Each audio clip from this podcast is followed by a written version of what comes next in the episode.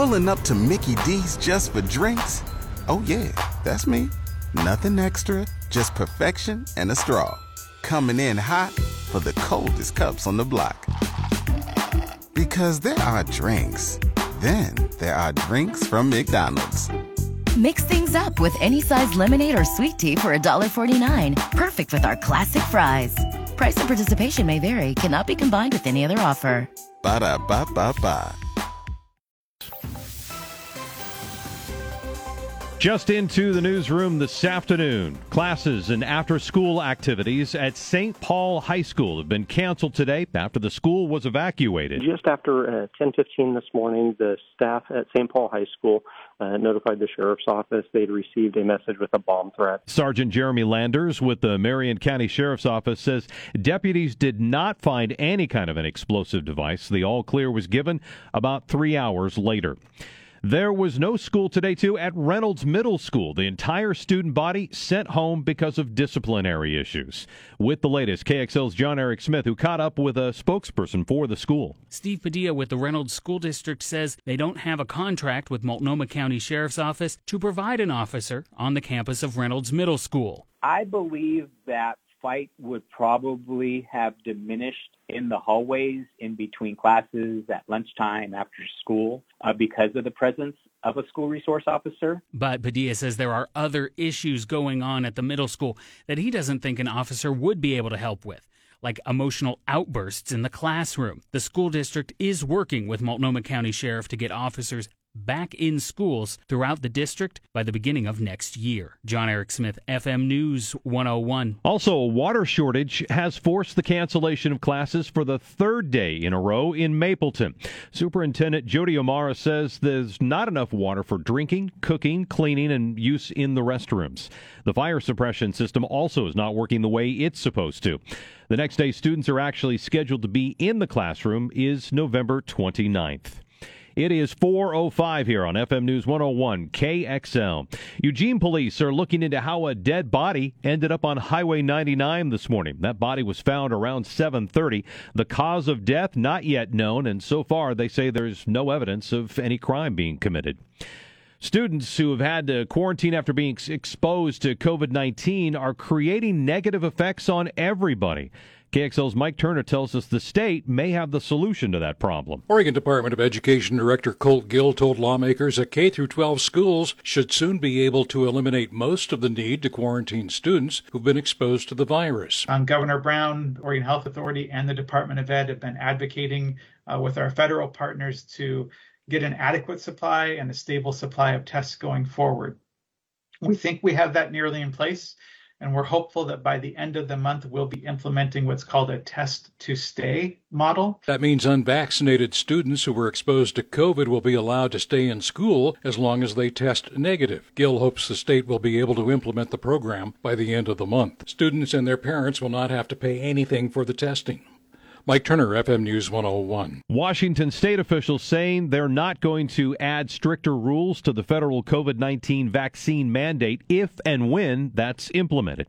KXL's Grant McHill has the latest. The federal mandate is currently working its way through the court system, but if it's implemented nationwide on January the 4th, employers with more than 100 employees will need to verify vaccinations or do weekly COVID 19 testing. Governor Jay Inslee says he considered eliminating the testing option, but has decided against that. Our intention is to retain OSHA's 100 employee threshold and also the option for testing out in lieu of vaccination. He says any changes to the federal mandate will only be made if it's necessary to align with state law. So I do believe these new standards are coming, and I hope people think about how to implement them. The federal mandate will apply to 84 million workers across the country. Grant McHill, FM News 101. Today we are remembering a Portland resident and a man who was behind the song that taught civics across multiple generations.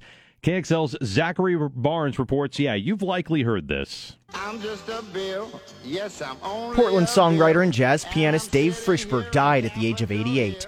He's responsible for arguably one of the most memorable and catchy songs from the iconic educational show, Schoolhouse Rock. Many taking to social media to remember Frishberg, saying his songs were full of love and truth and humor. And another adding, You are a part of the soundtrack of my life.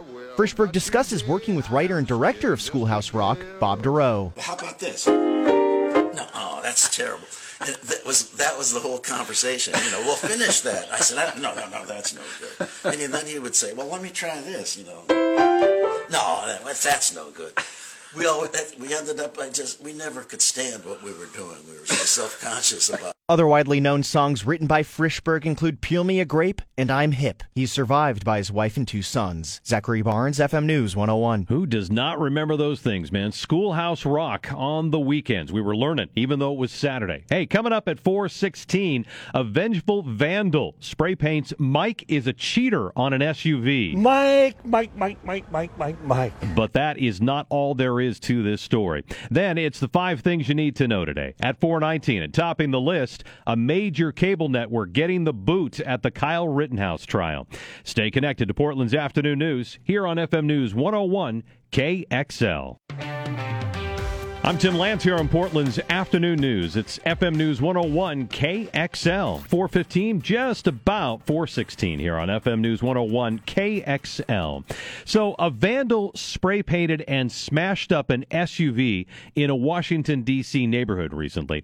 Mike is a cheater was painted all over the Mitsubishi Outlander. Problem is, it wasn't Mike's. It was owned or is owned by military veteran Nedra Brantley, who talked to NBC5. This is what Nedra's car looked like today. Mike is a cheater, spray painted all over it. Do you know anybody named Mike? I do not.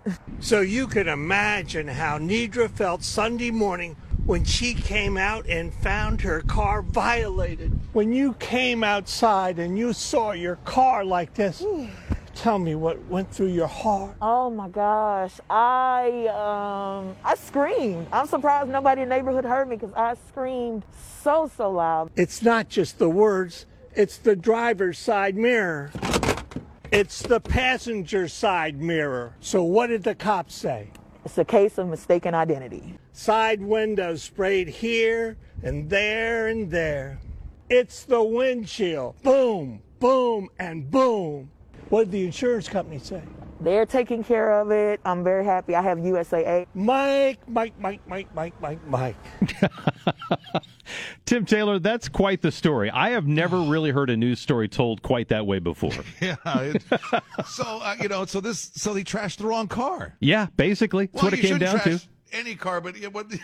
Oh man, Can you imagine that? It's like what? You imagine oh, if you're so bad for Think about think about though if you're Mike and you're sitting at home and you, you, know your ex is not happy with you and you see this on TV. It's time for the five things that you need to know today. Number 5. A spin-off of the television series How I Met Your Mother is going to star Hilary Duff. How I Met Your Father will see Duff as the main character following the same format as the original series. Duff's character named Sophie will be joined by an eclectic bunch of friends and romantic interests to tell the story of how she met the father of her son. Number four. Instagram is rolling out a new Rage Shake feature and the option to delete posts from a carousel. Rage Shake allows users to shake their phone to report a problem with the app. It works a lot like uh, the way you see iPhone users um, undelete an email or undo typing when they shake their device. Number three. There may have been almost 12,000 unticketed attendees at a deadly Southeast Texas music Music Festival. The general manager of NRG Park told Harris County Sports and Convention Corporation board members yesterday about 38,000 tickets were scanned for Astroworld. Houston firefighters, though, estimate 50,000 were at that festival that turned deadly. Was headlined by Travis Scott. That happened earlier this month. Number two. The White House cheering seven consecutive weeks of brighter unemployment numbers today. Today's unemployment claims data are another welcome sign of our economic Um, economy's strength as Americans get back to work. Press Secretary Jen Psaki claiming there's a lot of good economic data out there despite price spikes from inflation. Number one. Have you heard NBC or MSNBC is no longer allowed in the Wisconsin courthouse where the Kyle Rittenhouse trial is being held? The network is banned for the rest of the trial. This follows a police report that detailed somebody allegedly affiliated with the network tailing a bus that was carrying the jurors jurors for that case. And those are the five things that you need to know today.